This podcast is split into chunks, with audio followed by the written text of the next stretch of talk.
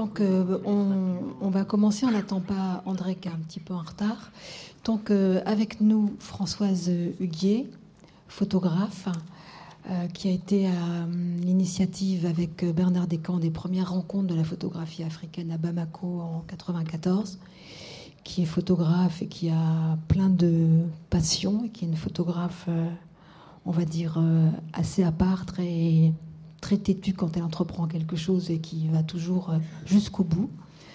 en ce moment, elle, va, elle expose à Séoul. Chab Touré, qui est, qui est venu, qui, est, qui arrive, qui est arrivé hier de Bamako, qui repart vendredi et qui est professeur d'esthétique et galeriste qui a deux, deux galeries, l'une à Bamako, l'autre à, à Ségou. Voilà. Et, on sait. Bon, et donc André, quand il, quand il arrivera, qui est, euh, qui est galeriste, qui a aussi euh, été longtemps. Euh, je ne sais pas si c'est directeur artistique de la collection Pigozzi. Et, donc voilà. Donc merci d'être d'être venu. Et je voulais poser la, première question à, Françoise, puisque quand, euh, quand tu as eu l'idée de, enfin, avant que ça qu'ils se rencontrent, puis ça a commencé un petit peu avant, tu, as, tu avais projeté les photographes de rue Malien à Arles, etc. Tu étais euh, très, très, très remonté avec cette idée qu'on considérait l'Afrique un peu comme un continent aveugle. Et, donc, tu es tu as, décidé donc d'aller voir sur le terrain ce que tu avais déjà un petit peu fait. Donc, ce qui m'intéressait un peu au début, c'était de, puisque tu étais quasiment une des premières, voire la première à, voir le travail de, de, Seydou. Et, dès le départ, quand, quand on avait parlé de ça en 94, tu disais, les images portaient la trace de son intervention. Il mettait chacun en scène avec un égal talent. Et tu, disais comment tu avais été euh, très admirative. Alors, est-ce que tu pourrais juste nous, te souvenir un peu avec, pour nous de, de, de, la découverte de ce travail et comment tu sais tout de suite que c'est un grand photographe euh, Je vais peut-être commencer euh, par... Euh, il se trouve que j'ai collaboré à Libération pendant longtemps et il y a eu... c'est dans les années 82 pour sortir de France pour les vacances, on avait le droit qu'à une somme minime. Donc on avait décidé à Libération, et notamment à Christian Cogel à Libé, de faire le monde entier à Paris. Donc, euh, et on avait, euh, Christian Cogel avait l'idée de trouver un photographe africain. Bon, on n'en a pas trouvé, donc petit à petit, l'idée a, germé, sauf pour l'exception, c'est l'Afrique du Sud. que finalement, il n'y avait pas de photographe en Afrique, donc effectivement, comme, dit, comme tu dis, que le continent était aveugle. Donc ce genre de, de m'énerve énormément. Donc euh, je me suis d'abord j'avais été déjà j'avais déjà été au Mali en 83 et euh, donc j'avais découvert qu'il y avait des photographes effectivement. Et mais je connaissais pas encore euh, Sedou Keïta et Malik Sidibé. Et puis les photographes maliens que je connaissais, Aliunba qui travaillait au musée et, et comment il s'appelle le photographe qui fait les cartes postales hein? Euh... Non, pas la Euh, Django Sissé, qui faisait les, qui faisait les cartes postales. Et donc, euh, j'ai dit, bah, ce serait vachement bien qu'on puisse faire euh, un, ce qu'on appelle un workshop. Et donc, avec Bernard Descamps, donc lui a travaillé avec Alun Bay, et moi j'ai travaillé avec, avec, quand, avec oui, et, et moi, j'ai alors, on s'est dit qu'est-ce qu'on va faire, etc. Et on a travaillé sur l'architecture coloniale, parce que euh, je ne sais pas si, euh, évidemment, les Maliens qui sont dans la salle connaissent Bamako, mais ceux qui ne connaissent pas Bamako, il y a une architecture coloniale qui est formidable. Bon. Les restes de la colonisation française, mais c'est vrai, c'est une très très belle architecture des années 30. Donc nous, on a travaillé là-dessus à Bamako et à Ségou. Et puis, l'idée a commencé à germer pour dire bah, ce serait bien qu'on fasse quelque chose euh, d'important, un peu comme Ouaga euh, sur la photo, euh, pourquoi pas, oui. Et puis j'ai dit mais ce serait bien, ce serait bien que que je rencontre des photographes, mais pas pas vous, la, la, génération plus ancienne, Donc, je suis arrivée. donc, il m'a amené chez Cédou en premier. Et là, Cédou était en train de réparer sa mobilette. Et dans sa concession, on appelle les maisons de la concession. Et dans sa chambre, il y avait des cantines. Et... Bonjour. Et donc, timidement, euh, je lui ai demandé d'ouvrir ses cantines. Donc effectivement, j'ai vu, alors c'était extrêmement bien rangé, des, boîtes Kodak avec euh, des négatifs, avec hommes, femmes, euh, couples, etc. Donc ça, ça a été pour c'est doux.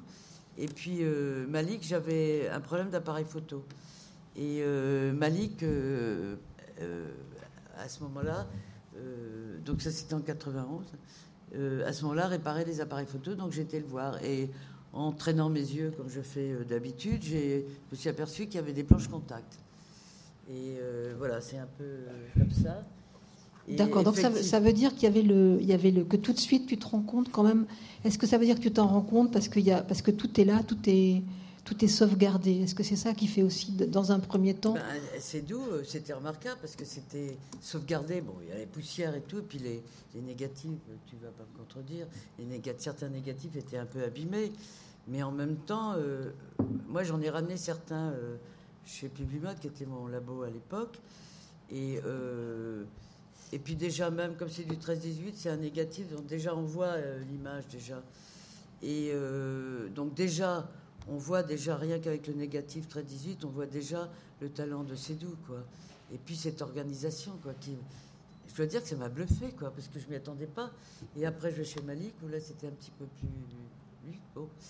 Et, euh, et puis surtout, ce travail en 13-18. Et à l'époque, il y avait encore son studio. Il travaillait plus avec son studio. Il y avait encore sa chambre photographique, qui était une chambre en bois. Et euh, euh, genre Gilles Faller et euh, il y avait encore les lumières, et euh, il y avait encore les restes.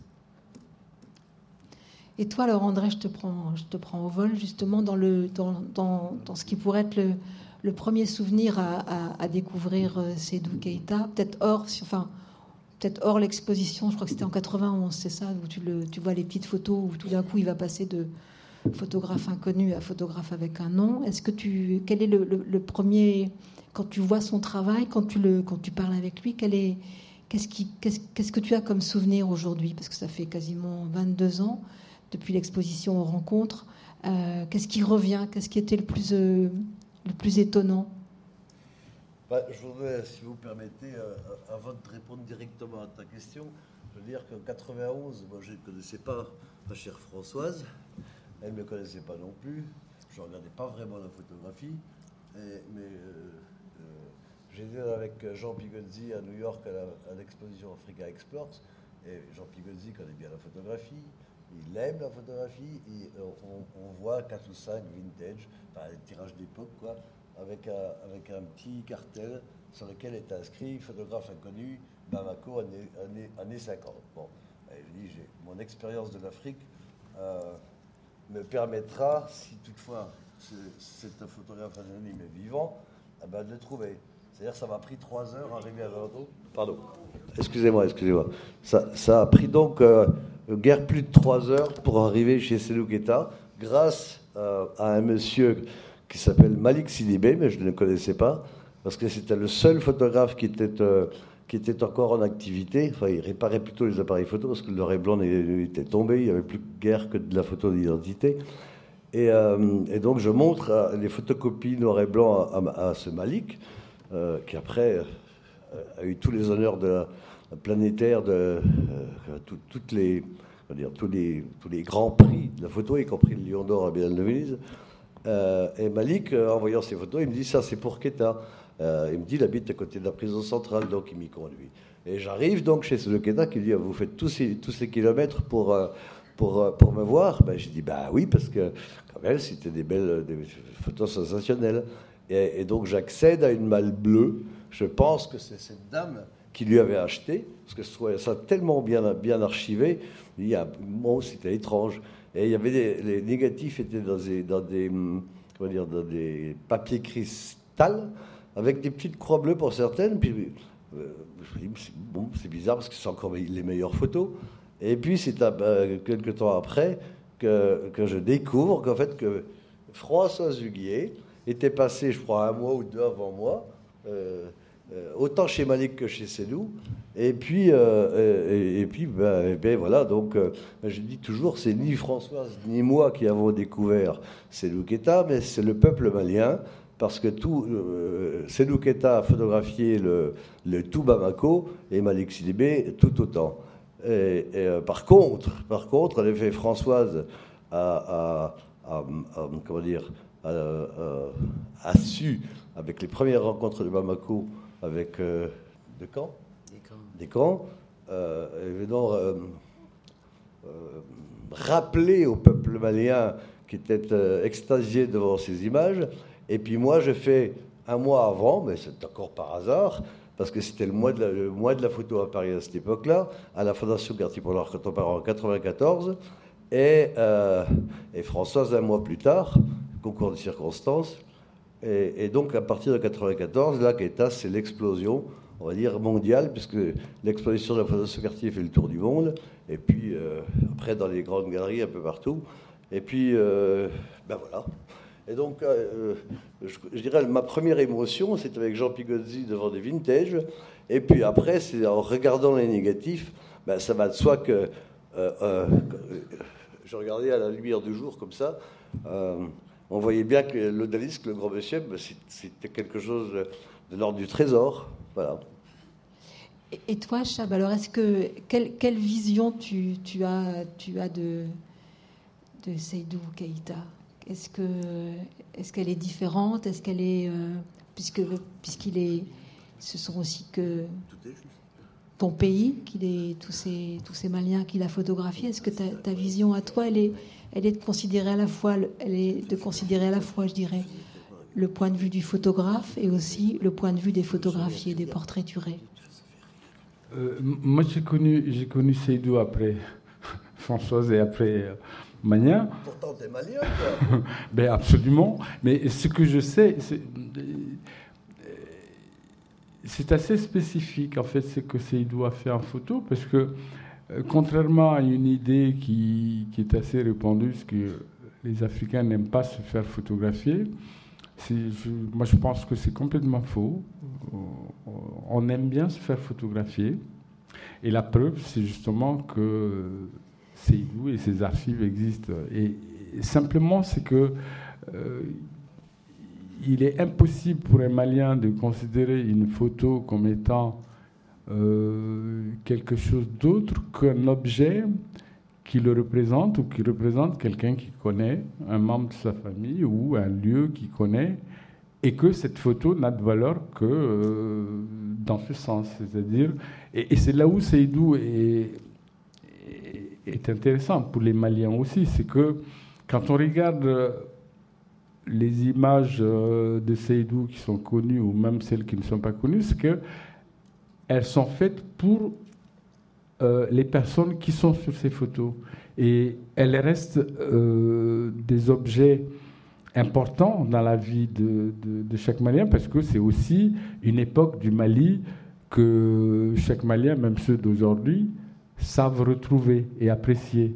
Et pour moi, c'est ça qui est assez important du point de vue de mon, de mon appréciation de, de de prof d'esthétique, ce que je regarde, c'est plutôt l'intérêt que peut représenter ce travail. Et, ça, comme euh, disait Françoise tout à l'heure, la valeur euh, esthétique, elle est au-delà de celle qui est juste euh, appréciée d'un point de vue occidental. Elle est aussi dans la mémoire, dans une histoire de, de, périodes qui, que, tout le monde a aimé et qu'on regrette un peu. Le passé est toujours euh, merveilleux, mais là, c'est que euh, c'est pas juste le passé, c'est le passé embelli dans les photos. Parce que Seydou ne prenait pas euh, les sujets qui sont sur les photos sont plus que ce qu'ils sont dans la réalité. C'est-à-dire la photographie, à l'époque, c'était le moyen d'être plus beau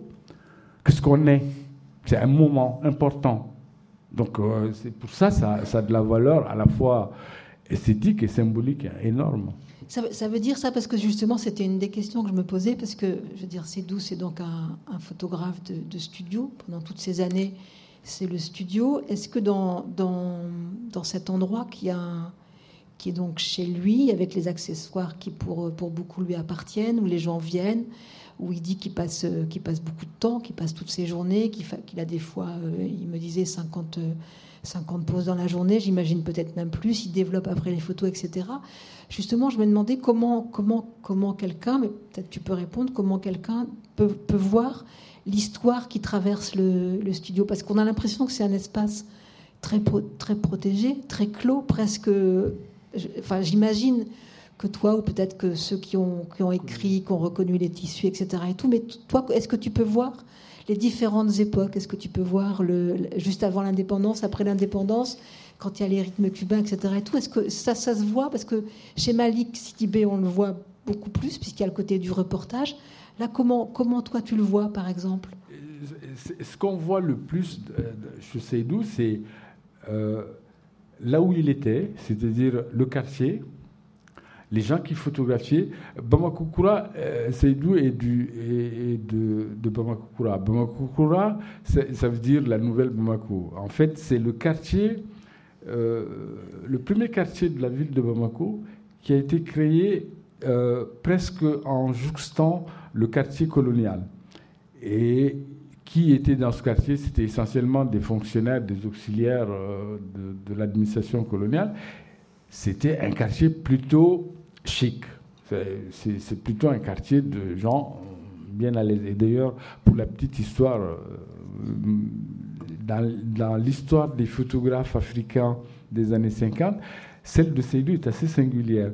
Seydou n'a pas appris à faire de la photo en travaillant dans, un studio euh, d'un photographe français ou libanais, ce qui était là à cette époque.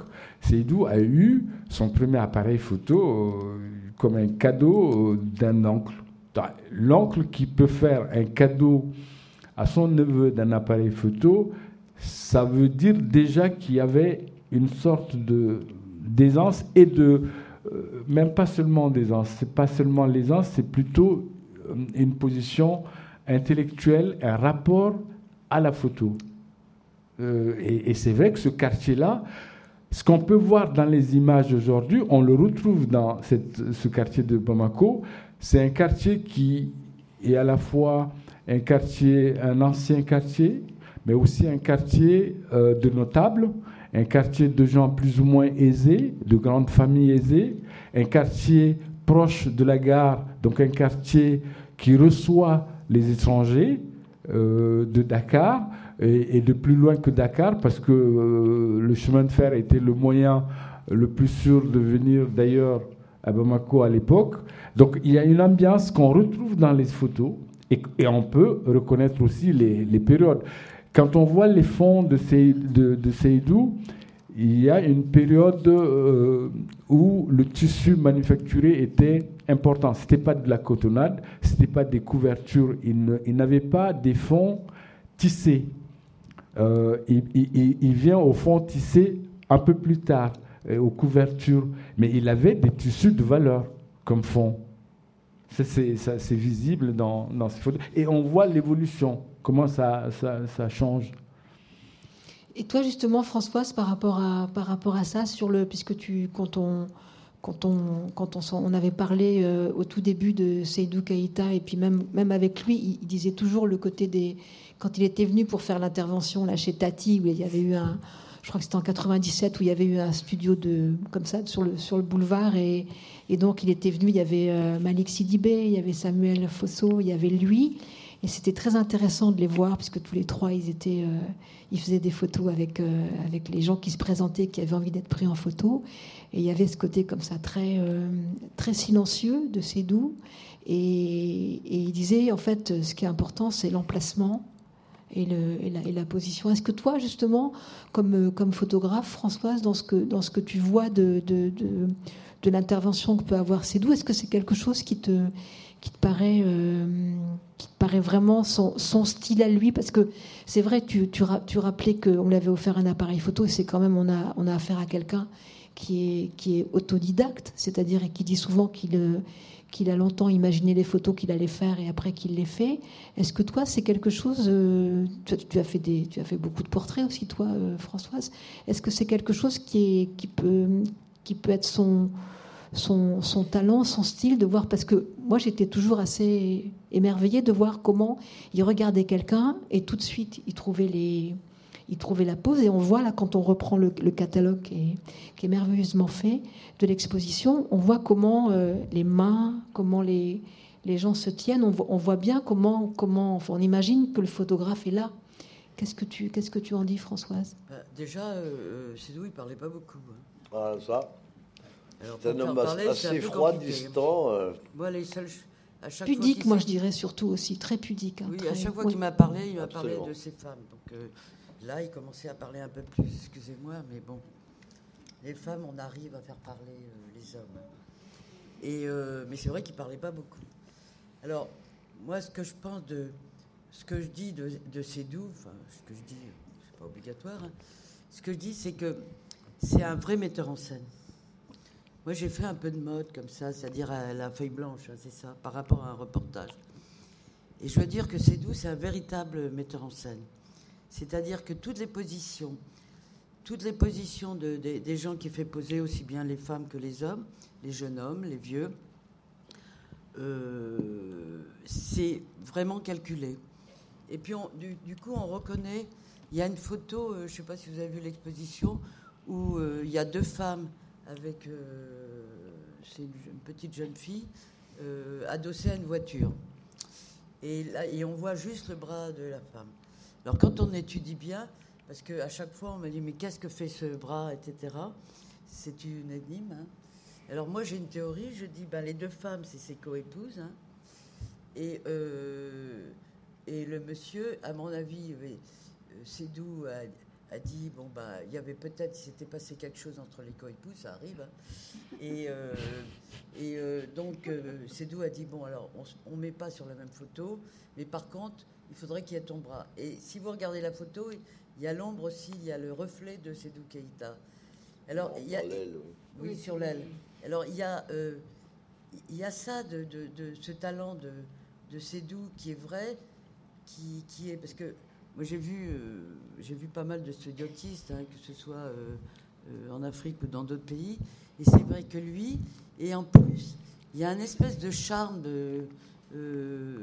quand il fait poser les gens. Il y a quelque chose.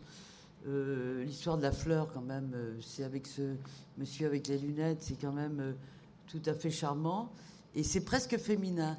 Et là, j'ai le livre de, de Sedou Keïta et Youssouf Tatassissé, qui malheureusement nous a quittés l'année dernière, il dit quelque chose, il dit, euh, il dit d'un photographe que c'est un magicien doublé d'un sorcier mangeur. Et je pense que ça correspond assez à, à Cédou. Mmh. C'est doux avec ce côté magicien et en plus euh, ce côté sorcier. Ce, côté sorcier, euh, ne parlons pas beaucoup. Et ben voilà, c'est ce que j'ai ressenti. D'accord. Euh, euh, François cite le, photopoche qui a été fait en 95, donc peu de temps après, après les rencontres. de Youssouf Tatassissé est formidable parce qu'il explique bien. Il est bon, c'était un ethnologue malien qui est mort l'année dernière, malheureusement, et qui est un grand. Euh, moi, il m'a toujours bercé de ses explications sur le Mali pour comprendre un peu plus le Mali. Et voilà, et la psychologie des Maliens.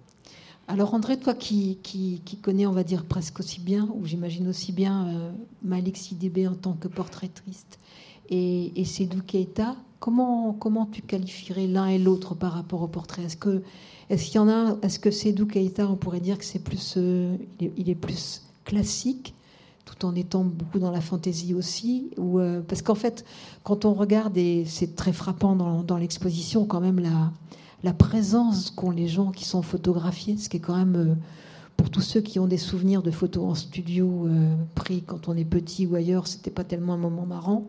Donc, euh, comment, tu, comment tu verrais la, différence ou la ressemblance, ou ce qui lirait ou ce qui différencierait Malik et, et Seydou? Bah, moi, je dirais, de, de, toute façon, ce sont des photographes de deux générations euh, différentes. On a Keta, qui est en effet le studiotiste classique. Euh, on j'y viendrai après à, à, Malek Il y a, pour, rejoindre ce que disaient Chaptouré et, François Huguier, il y a une magie qui s'opère dans, la photographie de, de qui est, éblouissante.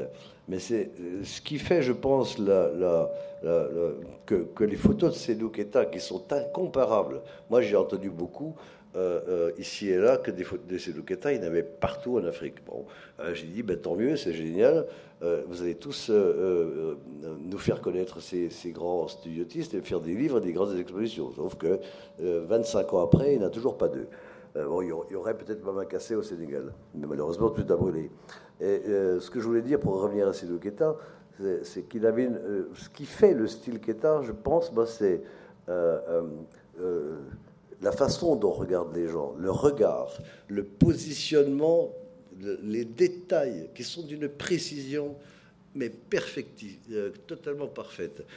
surtout, vous avez le positionnement des mains qui donne une poésie, une grâce au sujet c'est éblouissant. Je ne sais pas si vous avez tous vu l'exposition, mais regardez bien les mains dans toutes les photographies.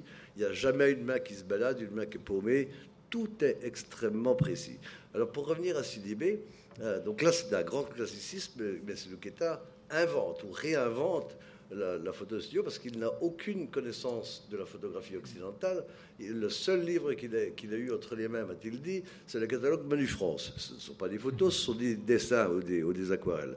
Et donc, il n'avait jamais vu. Donc, il a tout inventé ou réinventé à lui seul entre 48 et on va dire 60. Sidibé arrive bien après, c'est à l'époque du twist, du rock'n'roll, du, du hula hop, et, et, Sidibé euh, aime la jeunesse. Euh, euh, il aime la jeunesse, il aime, s'amuser. Enfin, non, plutôt, il aime voir la jeunesse s'amuser. Lui, il s'amusait pas parce qu'il était très timide. Mais par contre, lorsqu'il arrivait euh, dans, les, dans les surprises parties, le vendredi, le samedi, le soir en, particulier, et le dimanche après-midi au bord du fleuve Niger, quand lorsque Malik arrivait, il était tellement aimé par, la jeunesse. Vous comprenez là où je, vais venir à ta question. Je suis un peu long, pardonnez-moi. Euh, il donnait un petit coup de flash et là, tout le monde applaudissait Malik, tout le monde était heureux. Parce que euh, dans, Bamako, à cette époque-là, il y avait dans chaque quartier des, groupes de jeunes qui se mettaient en bande et qui prenaient les noms de leurs leur stars. Euh, le, club Hendrix, le club des Beatles, le club des Rolling Stones, le club de. Enfin, que sais-je, on les a tous inventoriés. Euh, euh, et il se faisait concurrence avec c'était ceux qui avaient les, 45 tours les plus, les plus à la mode, les fringues les plus à la mode. Et Malik, eh ben, il s'asseyait, il avait, il avait sa table, il observait cette jeunesse s'amuser. Et quand il repérait un instant, par exemple la nuit de Noël dans le Twist, c'est fulgurant. Le mec, il a vu ça, boum Et ça, c'est un chef-d'œuvre. Euh, alors Malik Sibé, donc il est, il, est beaucoup, il est beaucoup plus, je pense, reporter de la jeunesse. Plus dans l'instantané. Euh, euh, oui, mais il a, il a un regard, mais c'est pareil, c'est éblouissant. Cette, cette, comment Malik, il est énorme, quoi. C'est pas pour rien qu'il a eu tous les prix de la planète. Keta est arrivé, je son œuvre a été connue avant, mais n'a pas eu tous les honneurs parce que la photographie avait moins de, avait moins de présence dans, dans l'espace artistique comme on le connaît aujourd'hui. Euh, Malik Sidibé était aussi un portraitiste, mais, mais je dirais que l'œuvre de, Malik, elle est plus du côté des soirées, de la jeunesse qui s'amuse, qui danse, qui s'habille à l'occidental, euh, euh, qui, sont modernes, quoi, complètement, qui appartiennent à la modernité, et ils sont comme nous, ils, écoutent la même musique, exactement en même temps que nous. Et en plus de ça, ils faisaient du studio. Alors là, c'est pas, je dirais, les photographies de studio de Malik sont pas comparables à, l'immensité des, studios, des photos studios de Keta. Ça, je pense que François, tu ne contrôleras pas là-dessus. Même si les images sont belles, elles sont plus, comment dire, moins classiques, euh, les poses plus, plus jeunes, plus modernes, mais quand même, on est loin de, de, l'éblouissement des photos de Keta. Quoi. Ce qui est intéressant chez Malik, je ne sais pas si comme moi, mais ce qui est intéressant chez, chez Malik, c'est que c'est une période au Mali, c'est quand même l'indépendance moi, je vois, euh, moi, c'est quand je vois les photos de Malik, c'est extrêmement réjouissant parce que c'est une période, bon, la période de, l'indépendance. Modibo Keïta, qui était un grand président. Et, et ça se voit dans les photos. Et alors, ces groupes-là, moi j'ai appris ça après, ces groupes-là de jeunes, ça vient d'une tradition très ancienne malienne, où il y avait des groupes de jeunes, moi je l'ai lu dans l'Afrique fantôme de Michel Héris, où il y avait des groupes de jeunes comme ça qui se réunissaient, et il y avait toujours un adulte avec eux pour les former à la vie. Et effectivement, avec l'indépendance et l'arrivée des motifs, des musiques, euh, Otis Redding, euh, James Brown, plus la musique cubaine, effectivement, euh, ça a été la succession de ces, de ces associations, enfin, de ces groupes de jeunes hommes et de jeunes femmes parce que c'était une tradition. Moi, je l'ai encore vu dans la région de Genève, hein, ça. Donc, c'est vraiment la tradition. Et euh, c'est pour ça que c'est assez émouvant chez Malik, justement, cette filiation par rapport à la tradition malienne. Moi, j'ajouterais juste un petit mot à ce que vient de dire François, si vous me le permettez.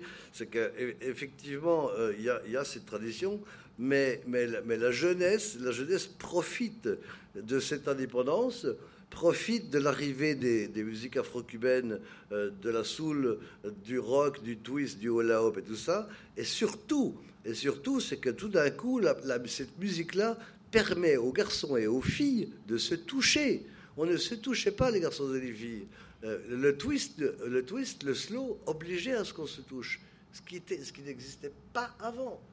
On se touchait nécessairement, mais bon. Euh, mais, c'est vrai que quand on regarde les, les deux, Seydou aussi a fait des, Seydou a fait aussi des soirées dansantes, euh, très peu, pas, pas, autant que. C'est son frère. Oui, mais, Mais, mais, mais, il, a, il, a, il a aussi eu cette. Euh, à la période, il y avait aussi ces, ces soirées dansantes à Bamako-Koura. Mais c'est vrai que là où la, la magie euh, la différence, à mon avis, la différence la plus importante, c'est quand même que le studio euh, de Seydou, à la différence de, des soirées dansante de Malik, c'est que les gens allaient plus au studio pour se faire euh, photographier avec l'intention et le désir d'être, mais vraiment sortir de la boîte magique du photographe. la photo n'est pas, on ne va pas se photographier. Et d'ailleurs, ça me fait penser à ce que je disais tout à l'heure, c'est-à-dire, on dit que les, Africains n'aiment pas se faire photographier parce qu'ils ont peur de se faire manger euh, le dia, mais en réalité, c'est pas c'est pas véritablement vrai. Ce qui est vrai, c'est que on ne veut pas se faire photographier en situation, c'est-à-dire la photo suppose une préparation en amont, une, une, décision aussi de l'image de soi qui va être prise. Et, c'est vrai que Seydou a, très vite, euh, comme, il a, comme il a fait des photos par lui-même, avec sa propre sensibilité, il a très vite compris qu'en tant que photographe, il faut aussi qu'il pense au sujet, c'est-à-dire euh, celui qui est là, il ne reviendra ou ne fera revenir un autre client que si la photo que je lui fais euh, correspond tout à fait à son idée de la photographie. Donc Seydou a très vite... Euh, si vous regardez la plupart des studiotistes, et André a tout à fait raison, moi je sais aujourd'hui, on le sait, il n'y a pas un photographe de studio en Afrique qui ait fait un travail aussi esthétique que le travail de Seydou, pour la simple raison que la plupart des photographes de studio voyaient dans le cadre le sujet qu'ils photographiaient. Ils ne voyaient pas le cadre. Seydou a compris très vite que la photo, ce n'est pas uniquement la personne, mais c'est aussi l'environnement dans lequel il le met. Ça explique ses accessoires. Seydou a fait rentrer dans son studio une Vespa il, a fait rentrer euh, les, les, radios. La, radio, le transistor qu'il y a dans, dans, dans, les photos, dans certaines photos, ce n'est pas juste un objet, c'est un objet euh, de valeur. C'est un, un, objet, un, objet moderne, un objet de valeur, un objet cher, qui fait que la personne qui est devant la radio est comme chez, chez soi dans son salon. Et ça le valorise, ça valorise le, la personne d'être dans un environnement. Donc, il a, il a vite compris qu'il faut créer une sorte de boîte dans laquelle les gens vont rentrer et au sortir, ils sont contents parce qu'ils se regardent, ils se disent tiens, je suis euh, plus beau que, euh, que de vrai. Et, ça, aucun photographe ne l'a fait. Et, Malik l'a fait avec euh, les, surprises parties parce que, comme dit Magnan, les surprises parties, on était déjà jeunes et modernes. On, avait déjà un lien avec le reste du monde et on savait ce qu'on voulait, les attitudes qu'on voulait, et, Malik a pu saisir aussi ces, moments et, ce désir de se montrer. Mais euh, Seydou, il a fait carrément euh, de la magie. Carrément.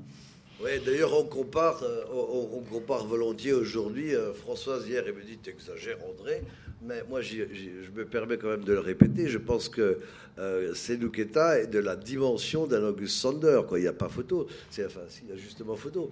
Mais, mais, euh, mais, vous voyez, par exemple, les trois, les trois hommes debout avec la cigarette, vous avez presque l'équivalent chez Auguste Sander. C'est éblouissant. Est-ce que, justement, est-ce que c'est nécessaire, ça, André de, Non, non, mais je veux dire, est-ce que, est-ce que dans, le, dans, le, dans le parcours maintenant qu'on a de la, connaissance qu'on a de Seydou et l'exposition quand même qui vient, donc je disais 20 22 ans, si je compte bien, après les, après les premières rencontres pour faire une base avec ça. Qu'est-ce, que, qu'est-ce, qu'est-ce, qui, serait important maintenant pour, euh, pour Cédou Parce que dans, dans, enfin, par rapport à l'exposition, moi, j'avais, ce qui m'a surpris quand j'ai vu l'exposition et au tout début, c'était de voir les, les tirages, la grandeur. Comment, comment, par exemple, comment vous avez décidé avec, avec lui, comment vous avez décidé de, de pourquoi faire des grands tirages? Et euh, mais je les, trouve bien. Hein. Je trouve que c'est, je trouve que c'est, non mais je trouve que c'est une vraie idée parce que quand euh, justement c'est une réflexion qu'on a qu'on a beaucoup par rapport à, à la photographie et j'imagine que quand on découvre quelqu'un de savoir qu'est-ce, est-ce que ça veut dire que ça a été fait avec lui, qu'il était d'accord pour ces grands tirages et pourquoi plutôt des grands tirages que des petits tirages puisqu'on a aussi la chance dans l'exposition et c'est remarquable de, voir les vintages, donc de voir ce qui était les tirages de, tels qu'ils étaient, euh, voilà, tels qu'ils étaient à l'époque. Donc. je, vais, tout te dire, je vais tout vous dire. Euh, euh, parce que j'ai quand même passé 10 ans de ma vie, ou plus, oui, 10 ans, parce qu'il est mort en 2001, de ma vie avec ce Sédou Keta et, et, bien sûr Malik en effet, euh, on a retrouvé les vintages que vous, que vous verrez, que vous avez vus, euh, sont tous, ont tous été tirés par, euh, par Sedou Et c'était dans ce format aussi en 9-13, parce que, pour les 9-13, parce qu'on pouvait les envoyer à sa famille qui avait émigré en France, aux États-Unis ou ailleurs. On pouvait mettre ça dans une enveloppe pour envoyer un souvenir. et pareil pour le 13-18. Et il faut savoir qu'à Bamako, à cette époque-là, il y a un magasin qui vend, des produits de photo et du papier. Et le maximum du papier que l'on puisse trouver, c'est le 30-40. Et vous verrez dans les, tirages d'époque, c'est Lugeta a tiré des 30-40. Pas seulement des 9-13, euh, et pas seulement des 13-18, mais aussi 30-40. Et euh, lorsque on voit ces négatifs d'une qualité éblouissante, euh, j'aime bien ce mot pour, pour ces euh, on s'aperçoit que le, format, alors nous avons fait trois formats, à vrai dire. 13-18, comme c'est Luqueta, hein, pour, euh, pour Agnès B, par exemple, à l'époque au Musée d'Art de la ville de Paris. Euh, ensuite, 50-60 pour la plupart. On trouvait que ce format était quasiment idéal compte tenu de, de, de, la, dire, de la précision des négatifs. Alors, bien entendu qu'on l'a fait avec l'accord de Keta. D'ailleurs, Keta est venu à Paris chez Philippe Salin, le tireur dit officiel. Il y a eu d'autres tirages mais Salah fut le principal tireur et il a tiré avec Sedou en présence de Sedou dans son atelier à Paris. Et, puis ce n'est qu'en 96, parce que les premiers tirages étaient 50-60, montrés à la Fondation Cartier et aussi à, Bamako, n'est-ce pas? Et, euh, en 96, il y avait quelques photos comme telles que le gros monsieur, euh, qu'on appelle le géant, monsieur Bilali euh, l'odalisque, quelques, l'homme à la fleur, euh, les trois justement jeunes hommes avec la cigarette. On s'est dit, mais on va essayer euh, en, 130, 200, non, 120, 180, pardon, 120, 180. Et là, donc, on va chez Picto avec Perram, qui est le, grand tireur de chez Picto, noir et blanc, et qui fait dans ce format. Et donc, Keta, on fait quelques, quelques tirages, on préparait l'exposition chez Larry Gagosian à New York, en 96. Et donc, euh, euh vient et il s'assied, il voit ça, il dit Je comprends pourquoi vous dites que ma photo c'est de l'art. Parce que, évidemment qu'à Bamako, on ne pouvait pas tirer ça, ça n'existait pas. Il n'y avait pas. Il n'y avait pas le papier, il n'y avait pas les bains, il n'y avait pas le matériel, c'était strictement impossible. Et puis d'ailleurs, personne n'aurait jamais commandé ça, parce qu'on achetait beaucoup un souvenir, non plus qu'une œuvre d'art. Et là, c'est vrai que par ce format, on, a, on atteint à, une véritable œuvre d'art. On, voit mieux qu'il s'agit d'une grande, d'une grande œuvre, pas seulement des, des, belles photographies, euh, euh, souvenirs. Et donc, Keta disait, même il était templeur, il disait c'est fantastique, c'est pour ça que vous dites que c'est de l'art. Voilà.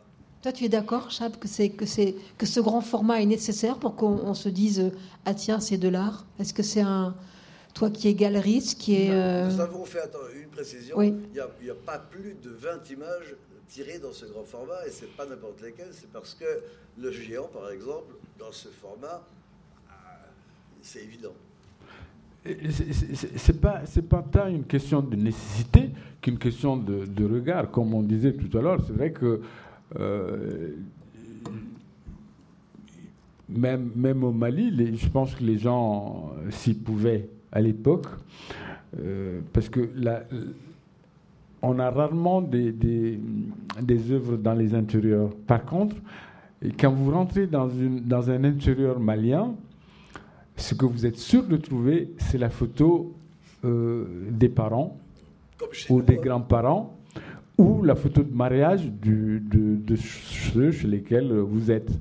Et c'est vrai que ces photos-là, euh, elles sont tirées au départ en 10-15, comme il dit, parce que c'était le format qu'on avait, mais la plupart des photos de la période de Seydou, euh, et je ne sais pas d'ailleurs, ça, me revient, je me demande pourquoi il n'y en a jamais, c'est que j'ai regardé tout à l'heure dans l'expo, il, y a des photos, il y a, quelques, il y a deux ou trois photos qui sont coloriées.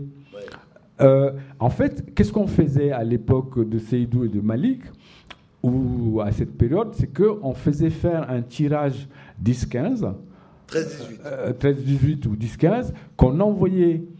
Euh, il y avait beaucoup d'étudiants maliens, euh, surtout à, je veux dire jusqu'aux années 80, il y avait beaucoup d'étudiants maliens qui, qui, allaient en Union soviétique. On envoyait la photo noir et blanc en Union soviétique et elle revenait coloriée en grand format elle revenait, mais franchement, c'est pas devenait pas une photo couleur, elle devenait une sorte de, photo de couleur pastel, comme dessinée, et les gens mettaient ça dans leur maison. C'est-à-dire les grands formats qu'on trouve dans les maisons, c'est toutes des photos qui sont, revenues de, euh, d'Union soviétique euh, repeinte.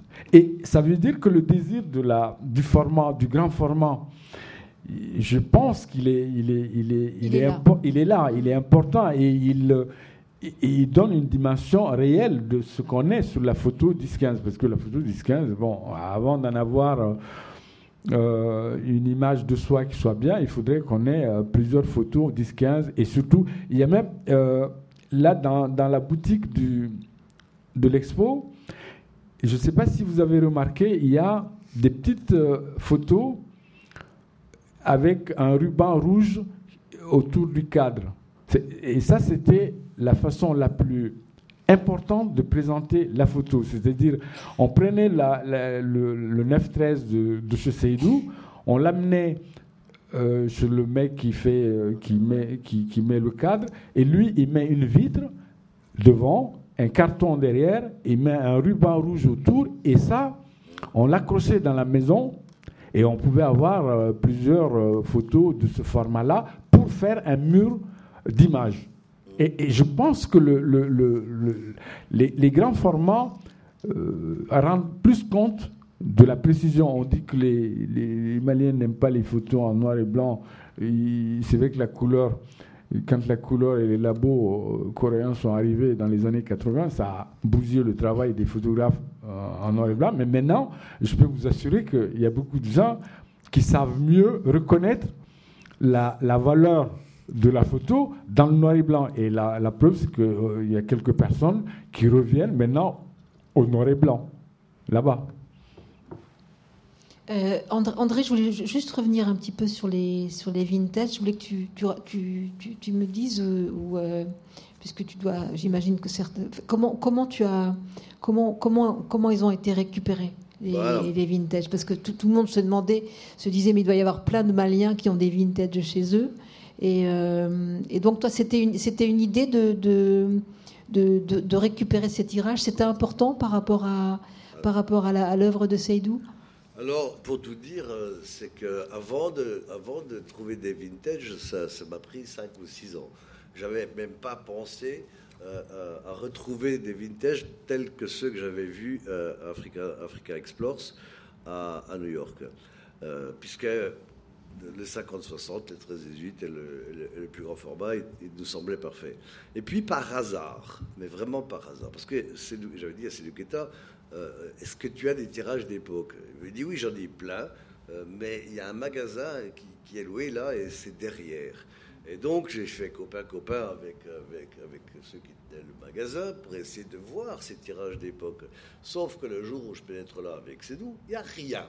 Il n'y avait plus son matériel, il n'y avait aucune, aucun négatif, il n'y avait aucun tirage d'époque, rien.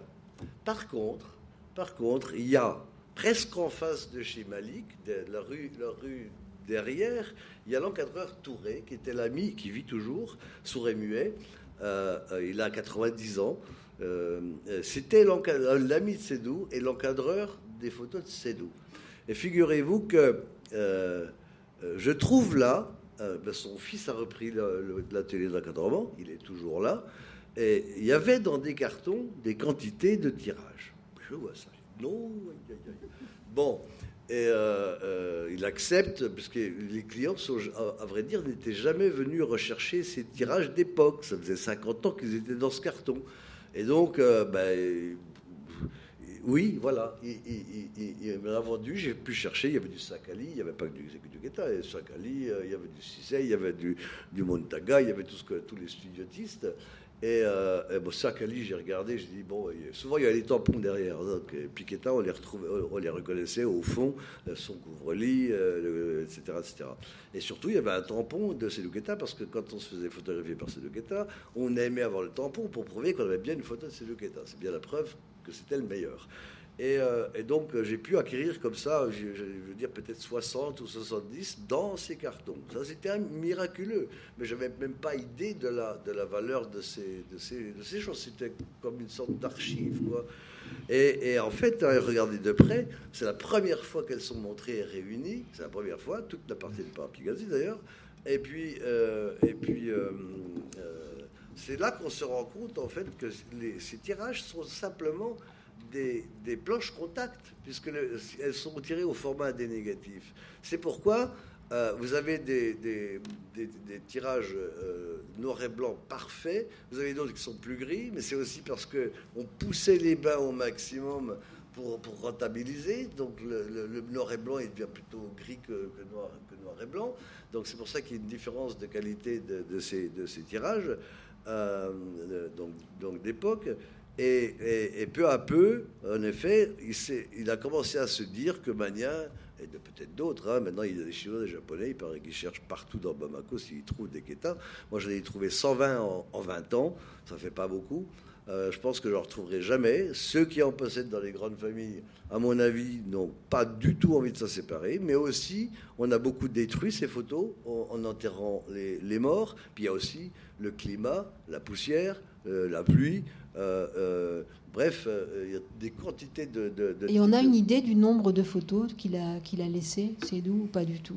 Bah, pas du tout. Moi, j'ai pu aller dans des grandes familles, comme ça, ils m'ont sorti des albums. Il y avait une de Keta, il y avait du Sakali, il y avait un peu de tout le monde. Euh, ben, il a fait 15 000 négatifs. Moi, j'estime ça à 15 000 parce que grâce à Françoise dans sa balle bleue, j'ai que dire un paquet de 100, c'est comme ça, il y en a comme ça, sur, sur ça. J'ai fait un calcul, je ne me suis pas amusé à les compter un par un, mais je dirais environ 15 000.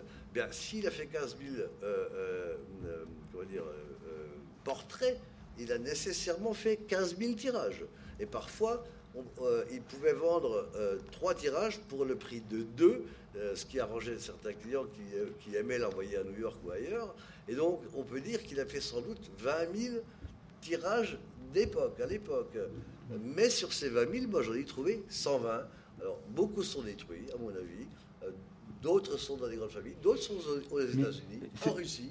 C'est pas étonnant que, que, les vintages de Seydou, c'est pas étonnant qu'on n'en trouve pas partout. Parce que c'est vrai que euh, le vintage, c'est soit l'origine du vintage, c'est soit une photo non retirée, c'est-à-dire la personne s'est photographiée, elle n'est pas revenue chercher sa photo. Donc euh, cette catégorie de vintage, au bout d'un moment, le photographe lui-même, il s'en débarrasse parce que si le gars n'est pas venu au bout de. ce que disait Cédou, c'est qu'il n'était pas satisfait. Donc oui, oui, ça veut dire que voilà, c'est pour lui, c'est. Ou il n'avait pas l'argent. Ou, il n'avait pas l'argent, ou il n'était pas satisfait. Mais de toutes les manières, pour le photographe, euh, ça, ça ne vaut pas la peine de garder ce tirage-là. Donc euh, le tirage, au bout de quelques années, il va partir euh, au pilon. L'autre source de, vintage, c'est comme dit euh, Magnan, c'est dans les albums de famille. Et c'est vrai que là, c'est pareil.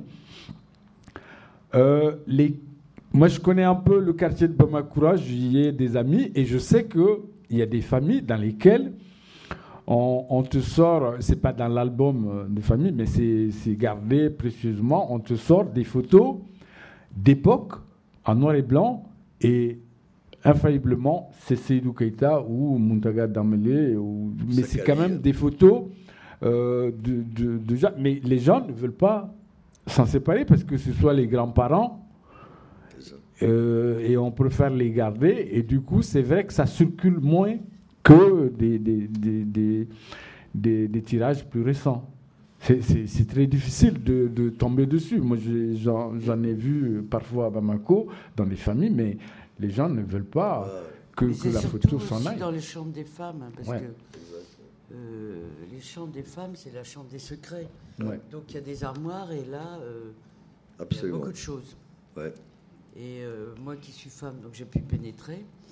Euh, et, je peux vous dire qu'il y a beaucoup de choses. Et il y a des photos. Exactement, il y a des photos. Donc ces photos, c'est les photos de famille, les photos des grands-parents. Ça fait partie de l'histoire de la famille, mais ça reste dans la chambre de la femme. Mmh. C'est vrai. Non? Oui, j'ai vu ça, moi. Pas comme ça chez toi? Oui, si, absolument. Chez toi, c'est comme ça, Charles Il y a des photos? C'est la femme Oui, en fait, les, les, les, photos des, les photos qu'il y a, c'est plutôt des photos de grand-père ou de qui, qui, qui, est, parti faire sa photo, qui est revenu. C'est comme un objet qui, qui fait partie de l'héritage. Donc, euh, personne n'a la propriété de la photo, elle reste. Ben, on ne peut pas la donner.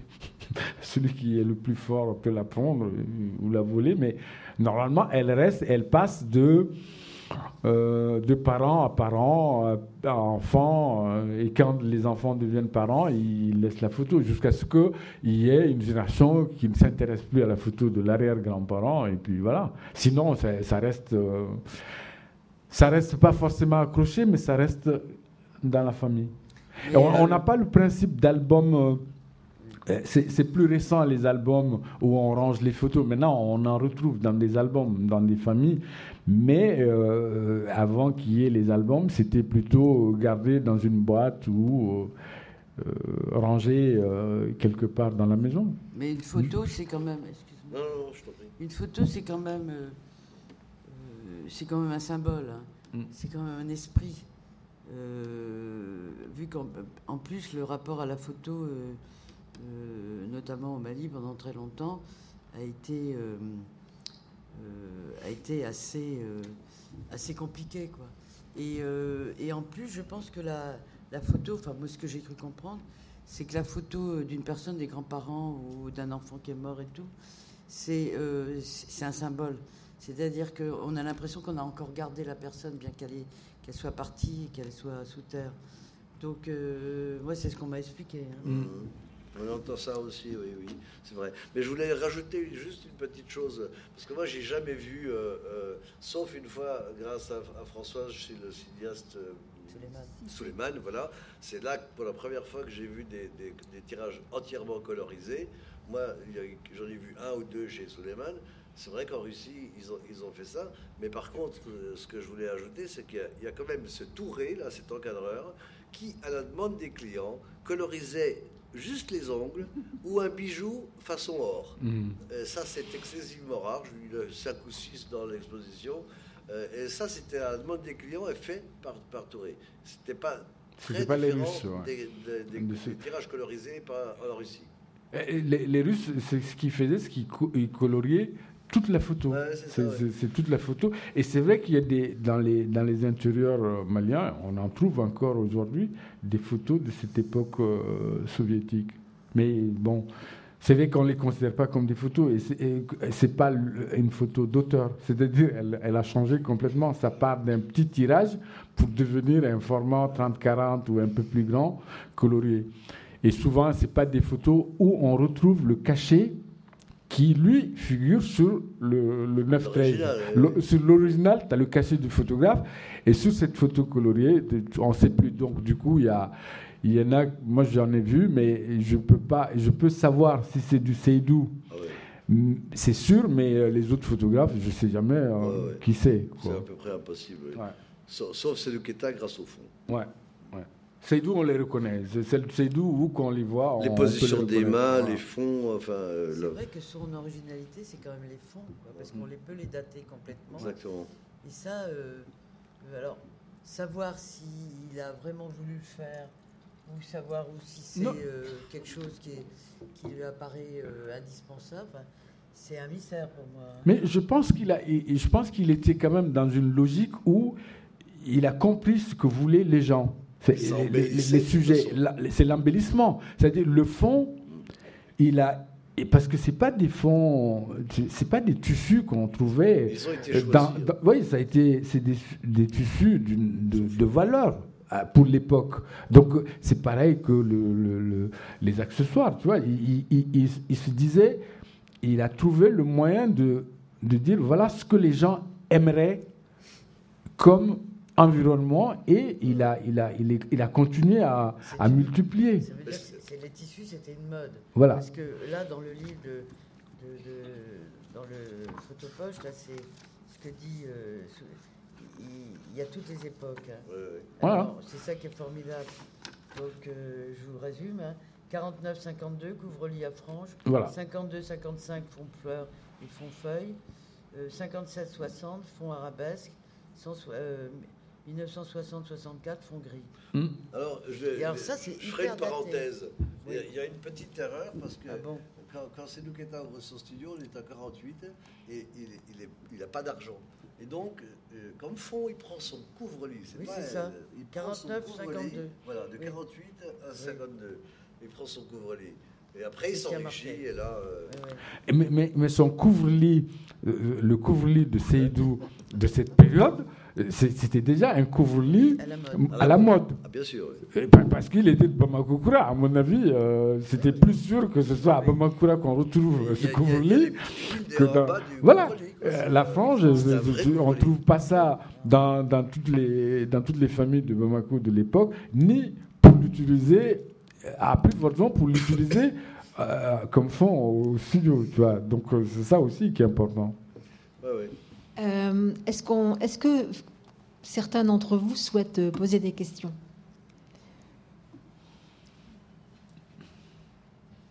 Personne? Ah, peut-être je vais, je vais vous porter le micro. Je sais pas s'il y a- Est-ce qu'on a le droit de fumer? En tous les cas, euh, Va sous la table. dans les photos de Sédou Keïta, oui. Parce On pouvait. Hein. parce Pour ça, y a- en, il y a en un hommage à Keta, on pourrait peut-être. Oui, Oui, bonsoir. il y a une cigarette. Il y a quelque chose qui m'intrigue et qui est très terre à terre. Euh, Est-ce que ce monsieur s'est enrichi? Oui, Oui. beaucoup.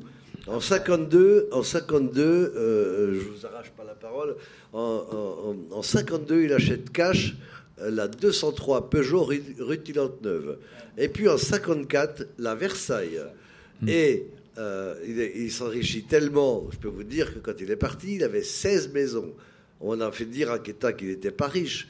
On lui a fait dire, parce qu'on ne, demande pas, on n'irait pas demander à Christian Moltorski qu'est-ce qu'il a sur son compte en banque. Sauf qu'un journaliste euh, euh, occidental, il va chez Keta, il dit tu gagnes de l'argent. Bon, c'est pas terrible, ça s'appelle du néocolonialisme, ça. Mais Keta avait 16 maisons, donc pour dire qu'il était riche. Et, euh, puis en 77, il n'était pas aussi riche parce qu'il était retraité de la photographie, puisqu'entre 60 et 77, il était au service du gouvernement, donc les salaires ne devaient pas être mirobolants. Chap saura nous le dire, mais il a beaucoup plus gagné d'argent entre 48 mm. euh, et 60, où il avait, euh, il a gagné beaucoup d'argent, puisqu'en 52, il achète la, la, Peugeot et puis la Versailles, cash quand même. Hein. Et, euh, bon, voilà, donc je vous réponds, c'est oui. Beaucoup, il m'a dit. Et, c'est vrai que c'était, c'est pas étonnant, parce que c'est. Il était le photographe mais vraiment le photographe qui était le plus euh, couru à, Bamako. De par, et je le disais tout à l'heure, son studio, l'endroit où était son studio était aussi important. C'est le quartier dans lequel Seydou a pris studio, c'était important d'aller se faire photographier à Bamako Koura. Et, il est devenu à la longue le photographe euh, de tout Bamako. Les gens venaient de Dakar ils descendaient du, train, ils allaient se faire photographier chez Seydou Keïta. Parce que c'était le photographe euh, branché, le photographe euh, qui, avait compris de, sur lequel on sortait euh, sur la photo plus beau que nulle part. Donc c'est vrai que c'est pas étonnant qu'il est. Et, il n'est pas le seul d'ailleurs. La plupart, c'est le métier en fait euh, tous ceux qui ont été photographes à cette période n'étaient pas des gens qui avaient euh, des problèmes. Et d'ailleurs, on s'est toujours demandé comment Seydou a, arrêté le studio pour être euh, ben, fonctionnaire. moi, j'ai une réponse. beaucoup de gens se posent moi, j'ai une réponse. Hmm Parce que comme il faisait partie de l'administration, donc il y a un salaire et surtout une retraite. Oui, oui, oui. Mais, mais après, ce qu'il gagnait. Keta, avait dit que ça ne se refuse pas. Ouais. En plus, c'est Modibo Keta qui est président de la République, le premier président de la République socialiste. Mais la plupart des photographes de cette, époque n'étaient pas des, c'était pas des gens, c'était plutôt des, des, gens qui étaient dans la catégorie euh, bien. On, gagnait de l'argent. Pour ajouter à, quelque chose à votre question, peut-être que la question soulevait plutôt ce qu'il a gagné pour, euh, après. après.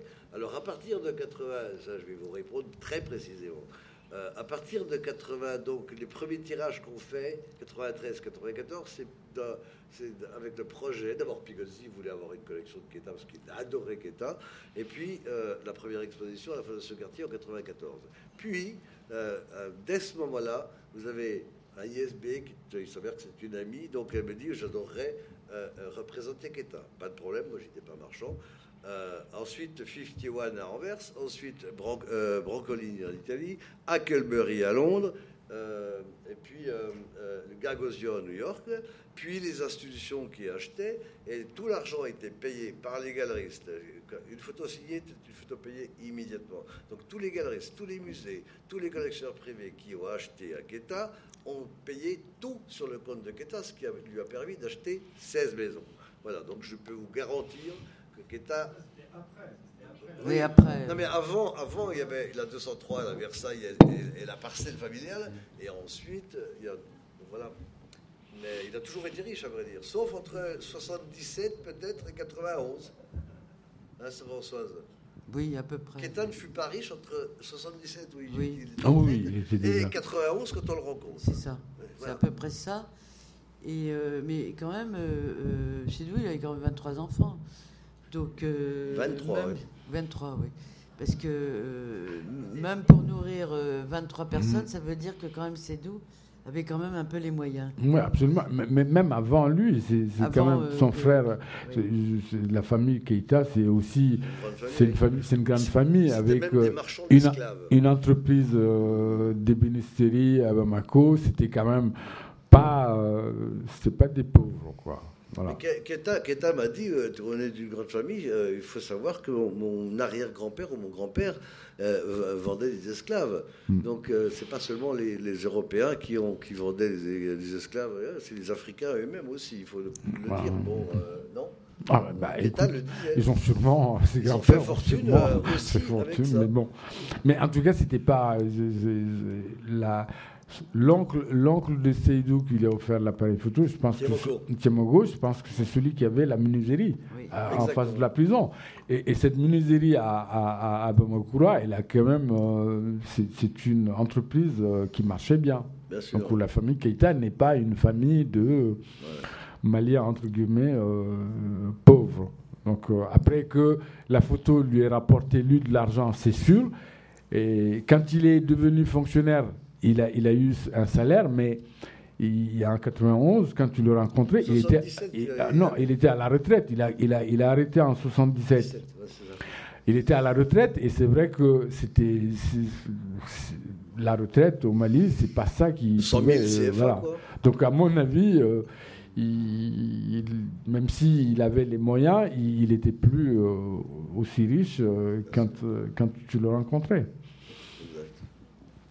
Euh, Igo, pardon, bonsoir. euh, je remercie les conférenciers. Igo Djera, Galerie Medina Bamako. Euh, J'ai rapidement lu le catalogue. Euh, heureusement que déjà sur la table, vous avez précisé que Seydou Keita est autodidacte, parce que le dernier texte de, je sais pas, de Dan Lern, il dit que son maître, c'était un certain Garnier. Et heureusement aussi que le commissaire, tous les textes de l'exposition affirment sans équivoque que c'était lui-même l'artiste.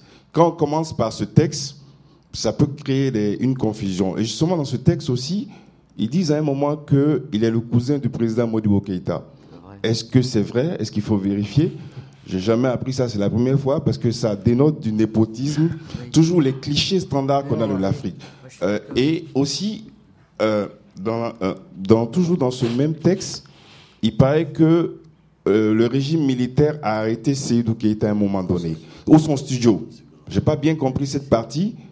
Et est-ce que vous, selon vos informations, vous avez des images de Seydou Keïta de la Première République et de la Deuxième République? Sinon, où seraient ces images? Première Alors, question. Moi, je vais te répondre. Je pense qu'effectivement, d'abord, autodidacte, ça ne veut rien dire du tout. hein. Tous les photographes moi- sont autodidactes. Moi aussi, je suis autodidacte. Ça ne veut rien dire du tout, tu vois, photographe autodidacte. Euh, alors, une par contre, la, la période Modibo Keïta, moi, j'en suis pas sûr du tout. Euh, je suis pas du tout sûr que ce soit de la famille de Modibo Keïta. Ce sont les Keïta, c'est une lignée, enfin vous n'allez pas me Bah oui. contredire, c'est des lignées, et, et- et donc euh, moi je suis pas sûr que ce soit. Mais Keita m'a jamais dit qu'il était de la famille. Non, de mais moi je Keïta, pense hein. que non. Non, mais quand euh, on dit cousin aussi, oui, tu voilà. euh, le, le mot cousin, ça dépend de comment on le Oui, prend. ça, Parce voilà. que c'est vrai que je peux comprendre euh, sous la plume d'un d'un- Français ou de dire que Keïta est le cousin de Modibo Keïta. Oui, Parce que c'est son cousin, hein, dans l'absolu, si tu veux, si on Oui, considère oui. que la famille cousins Mais quand nous on dit cousin chez nous, c'est vrai que c'est pas pas le même chose. sens. Donc euh, je peux croire qu'il ait fait un glissement euh, gentil, mais je suis tout à fait d'accord avec toi que des fois on en rajoute. euh, sans chercher à savoir exactement euh, comment ça se passe, mais bon, le cousin, ça peut passer quoi. Et puis alors les photos euh, à l'époque de Moussa, Traoré, donc euh, moi je les ai vues. hein. Parce qu'en fait, euh, Sédou photographiait, à chaque fois je lui ai demandé montre-moi les photos, et en fait il les avait pas. Sédou photographiait les prisonniers à la prison. Mm. Exact. Et moi je les ai vus au ministère de l'Intérieur, je ne citerai pas grâce à qui, mais je les ai vus au ministère de l'Intérieur, parce que c'était le, le patrimoine du ministère de l'Intérieur de l'État malien. Ça l'est toujours d'ailleurs. Ça Ça l'est toujours. toujours. On peut les trouver là-bas. Hein. Bon, c'est d'où. Euh, voulais pas trop en parler parce que moi, à un moment, je lui ai dit Mais attends, c'est d'où Tu avais un boulot, tu as photographié les prisonniers. Euh, mon Dieu, c'est pas non plus. euh, c'est pas horrible, je veux dire, ça faisait partie de ton boulot. On lui a fait payer cher, ça, si tu permets Oui. juste une petite parenthèse. C'est pour ça aussi que euh, Seydou Keita a pris ses distances avec, avec tout le monde. Il avait, pas, il avait deux amis, il ne parlait avec personne, il ne connaissait personne. C'est parce qu'en fait, on savait que Keita savait qui était allé en prison, parce qu'il les a tous photographiés. Et il n'en était pas fier. Mais bon, c'était son job. Euh, Parce qu'officiellement, en fait, on, on- il- Modibo, depuis, euh, euh, à partir de 60, il, il a fait créer quand même une agence euh, officielle de presse où les photographes étaient pour la plupart formés euh, soit en Union soviétique ou en, en- en Bulgarie. Et l'agence de presse national qui couvrait tous les, tous les voyages du président, c'était plutôt ces photographes-là. Et c'est vrai que Seydou, euh, comme disait Françoise, ces photos sont essentiellement les archives du ministère de l'Intérieur et des services de renseignement. C'est-à-dire son travail était un travail plus discret, plus caché. Et dans euh, les archives existent, c'est sûr, mais qui, qui restent quand même des archives. Mais, mais si, là, si je peux me permettre aussi, c'est-à-dire que là, il n'y a même plus de travail d'artiste, parce que ça, devient face, profil, pour, mm. avoir, pour avoir la trace d'un mec qui est allé en tôle. Donc il n'y a strictement aucune, aucun positionnement, aucun. Ils ont voté. Donc je dirais qu'entre 60 et 77, tout ce qu'il a pu faire au service du gouvernement n'a sans doute pas beaucoup d'intérêt, à mon avis. C'est sûr, mais si tu veux. Euh, moi, ça fait partie, c'est une partie qu'on aurait, euh, qui, qui, peut être, voilà, qu'on peut. à chaque fois, il y a eu le questionnement. Qu'est-ce qu'il a fait de telle époque à telle époque? Donc effectivement, si tu veux, euh, lui, il l'a dit. Hein, il a dit, moi, j'ai travaillé pour le, effectivement, faisant euh, les prisonniers dans la prison. Et, euh, et, puis, petit à petit, il s'est dit, mon Dieu, euh, moi, je sais pas, moi, je peux, à la limite, je peux comprendre, il n'a pas envie, c'est bah son jardin secret, il n'a pas vraiment envie qu'on en parle, et puis voilà, et puis... Absolument, il voulait pas en parler. donc moi, j'étais un peu plus loin, donc comme j'avais des acquaintances au ministère de l'Intérieur, donc j'ai vu les photos, parce que par curiosité, quoi. Mais elles n'étaient pas forcément signées, ces deux Keïta. Hein, mais bon, ah, ben, ah elles n'étaient pas signées. oui, en fait, moi j'avais une question, mais vous avez un peu répondu. C'était euh, quand on voit l'exposition, très souvent on parle de cette prison, donc dans ce quartier. Et, oh, il habite à côté. Oui, alors ça, me surprenait parce qu'en plus là vous venez de dire que c'était quand même un quartier assez chic et tout. Alors moi je me dis mais qu'est-ce que c'était cette prison en fait dans ce quartier? Et donc euh, comment euh, Parce que si on, on lit aussi on, voit qu'il y a beaucoup de gens qui défilaient euh, tous les jours. Il y avait la queue devant l'atelier, devant le studio de chez Kaita. Enfin, c'est ce qui est, dit en tout cas. Donc, le lien avec cette prison, euh, la force de l'ordre. Enfin, je sais pas. Ça, Et là, en plus, maintenant, vous venez de dire qu'il avait peut-être aussi, il allait aussi photographier les prisonniers. Je, me pose des questions en fait par rapport à cet emplacement et dans ce quartier de cette prison et, du, rôle de Kaita à cet endroit-là. Euh, je crois que la prison et je vous ai dit tout à l'heure que c'est le quartier, c'est le quartier colonial. Bamakura, c'est le quartier colonial. Et c'est vrai que le, le, la prison était déjà là. Le quartier s'est créé autour de la prison. Et aujourd'hui, la prison est vraiment au centre de, de Bamako, en plein centre-ville. Quoi. Et, et, et, ce n'est pas. Il n'y a aucune, euh, aucun arrangement entre Seydou et la prison. Non, les, les, les histoires se sont liées sans vraiment avoir euh, de lien. Euh, à côté de la grande prison, à, à, peu près à 200 mètres de la grande prison, il y a le carrefour des jeunes, ce qu'on appelle aujourd'hui le carrefour des jeunes, qui était le café colonial, où euh, tous, les, tous les colons venaient l'après-midi prendre l'apéro. Non loin, il y a le jardin, le, le, jardin, le, jardin zoo en face, qui est occupé maintenant par la mairie de la ville de Bamako. Si vous voulez. La mosquée ah Oui, le, quartier, le quartier colonial était là et on a créé un petit quartier pour les, le personnel euh, proche et c'est petit à petit que le quartier de, de Bamako Koura, indigène entre guillemets de Bamako Koura, s'est développé et a occupé même les espaces autour de ces lieux-là qui étaient des lieux, on ne les a pas bougés. La grande prison de Bamako est la même que euh, depuis euh, cette époque. et, la gare aussi. Donc il n'y a pas de lien véritable entre lui et le quartier reste quartier chic. Et d'ailleurs, la prison de Bamako, euh, les gens vous diront que c'est une prison plutôt chic. Parce qu'on peut sortir la nuit de cette prison sans problème. Et voilà. Euh, oui, il y a encore une question. Alors, j'apporte le micro. Mais ça sera peut-être la dernière. Et en plus, j'en ai deux.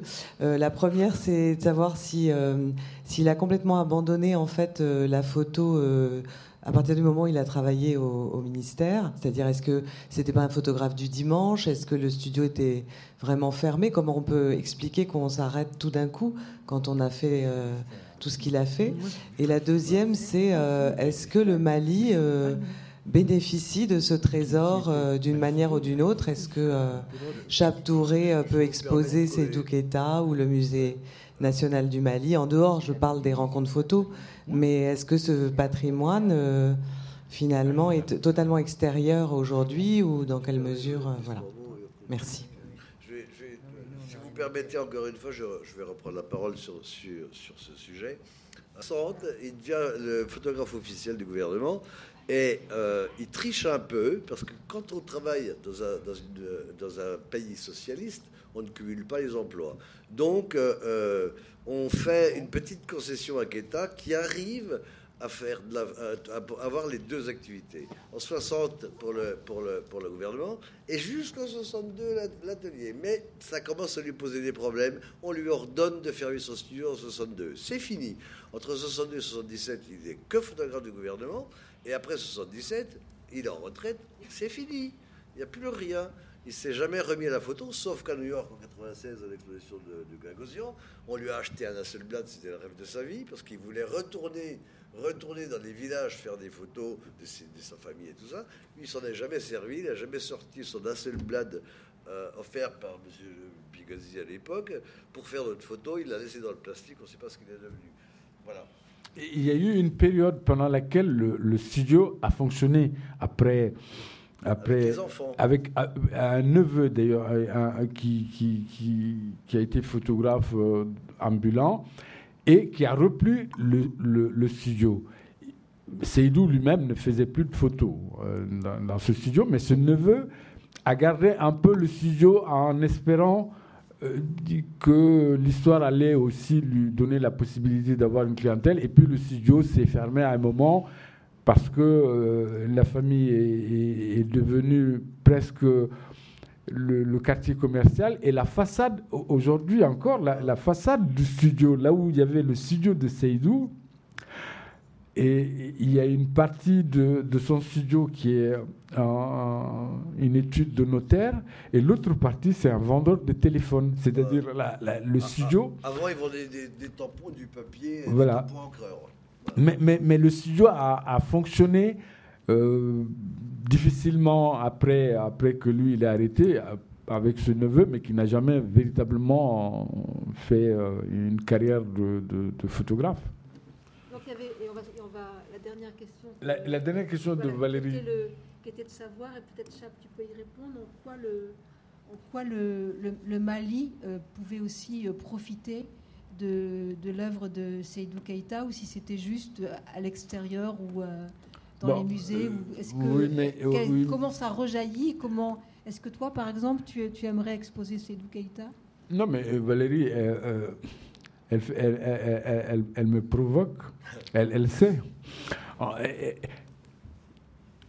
L'intérêt du travail de Seydou est un intérêt intellectuel, disons-le, et puis bon, intellectuel dans un sens très large, c'est-à-dire on s'intéresse à la photo, euh, elle sait, je lui ai raconté une histoire, l'histoire de ce ministre de la Culture qui un jour, en, réunion officielle des rencontres de Bamako, c'était en 2002, juste avant les rencontres 2003, et bon, je crois que son cabinet euh, n'arrêtait pas de parler des rencontres, des rencontres, de ce qu'il faut faire et tout. Et lui, il leur dit, mais moi, je ne comprends pas.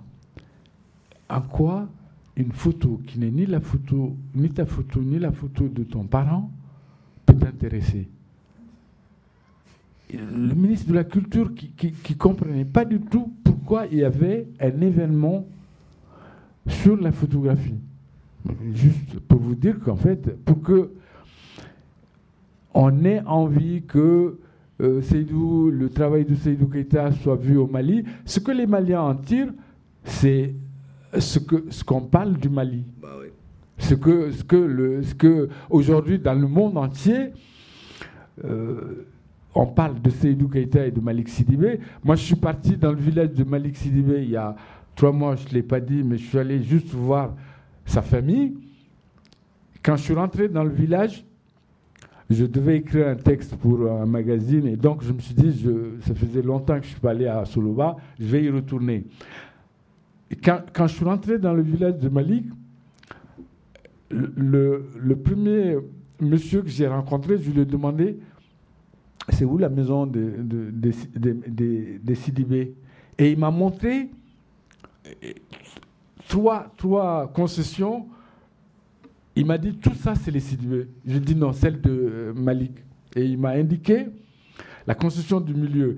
Et, donc, ce monsieur, je vais visiter la famille, je reviens euh, deux heures après, je lui dis est-ce que lui, qui m'a montré la maison de Malik, est-ce qu'il sait qui c'est Malik? Il me dit ah ben, bien sûr que je sais. Il me dit, on a fait une grande fête ici en 2004. Et il se rappelait, le vieux monsieur, il se rappelait de la grande fête. Et je lui dis, mais est-ce que tu sais pourquoi ils ont fait la grande fête? Il m'a dit, c'est parce que Malik a eu un prix en Europe.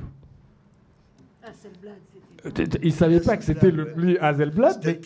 Il ne savait pas que c'était le prix Hazelblad, mais il m'a dit que la grande fête, c'était à l'occasion du prix de Malik. Et, quand il me le disait, c'était euh, parce que, bon, le village de Soloba, le, fils de Malik est là, le village de Soloba, la moitié c'est la famille Sidivé, l'autre moitié c'est les autres. Donc, il, savait, il savait que Malik est quelqu'un d'important et que voilà, il, a même eu un prix en Europe et tout. Ça, c'est, ça, c'est, important pour les euh, Maliens. Moi, je voudrais ajouter à ce que tout vient de dire euh, euh, Chab, c'est que quand même Malik, lorsqu'il a reçu le Lion d'Or à la Biennale de Venise, il a dit sur la scène, ce qui m'a mis en larmes, qu'il il finançait la vie de 1800 personnes. Il faut savoir que le village de Soloba, il a payé des machines agricoles à tout le monde, il a construit une mosquée, il paye un bus qui fait Soloba-Bamako 400 km gratuit pour tout le monde. Euh, euh, enfin, je il, a dit, c'est ainsi que 1800 personnes peuvent... Euh, tu, Dia, Sidibé est là, c'est le fils de Malik. Tu me contrediras si je dis faux, mais voilà, ce que Malik Sidibé a gagné des sommes un très important d'argent, il distribue tout à la population qu'il a tant aimé et qu'il aime tant.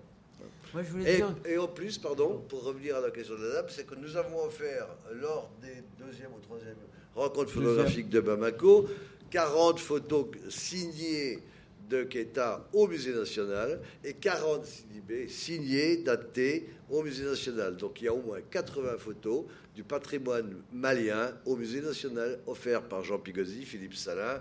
Et voilà. Alors, euh, oui, moi je vais dire que moi je, je me rends compte par exemple, c'est pareil pour Suleiman Sissé, ces gens qui ont, sont connus à l'étranger, ces artistes qui sont connus à l'étranger, c'est très important pour le Mali, c'est les ambassadeurs. Mm. Parce que euh, c'est eux, c'est pareil pour la musique, hein, euh, avec Salif Keïta, c'est vraiment les ambassadeurs. C'est-à-dire que la culture malienne est une culture absolument extraordinaire. Moi, j'en ai la chair de poule. C'est un pays formidable qui malheureusement est, euh, dans le souci en ce moment. Mais, et c'est vrai que c'est dû aussi à la culture euh, malienne, aux traditions maliennes. Et moi, ce qui m'a toujours frappé quand j'étais dans un village, on demande à un petit garçon de me raconter l'histoire du Mali, il la sait. Mm. Et ça, je peux vous dire qu'en France, ça, n'existe pas. Hein euh, je suis pas sûr qu'on on est le même. Et ces, ces, artistes sont les ambassadeurs du Mali. Moi, je le dis et euh, je le dis avec force parce que euh, je pense que s'il n'y avait pas ces artistes, je suis pas sûr qu'on parlerait du Mali. Hein. Exactement. Il, y a, quand même Bandiagara, c'est magnifique, mais les artistes, en effet, tous les musiciens. Mais est-ce qu'on ne parle, on parle pas beaucoup des artistes nulle part? Les artistes font qu'on parle de là où ils sont. C'est toujours comme ça. C'est vrai que personne ne se. Vous voyez, moi, je suis là. Je, suis là aujourd'hui. Je suis venu il y a deux jours uniquement pour cette table ronde. Et je repars vendredi.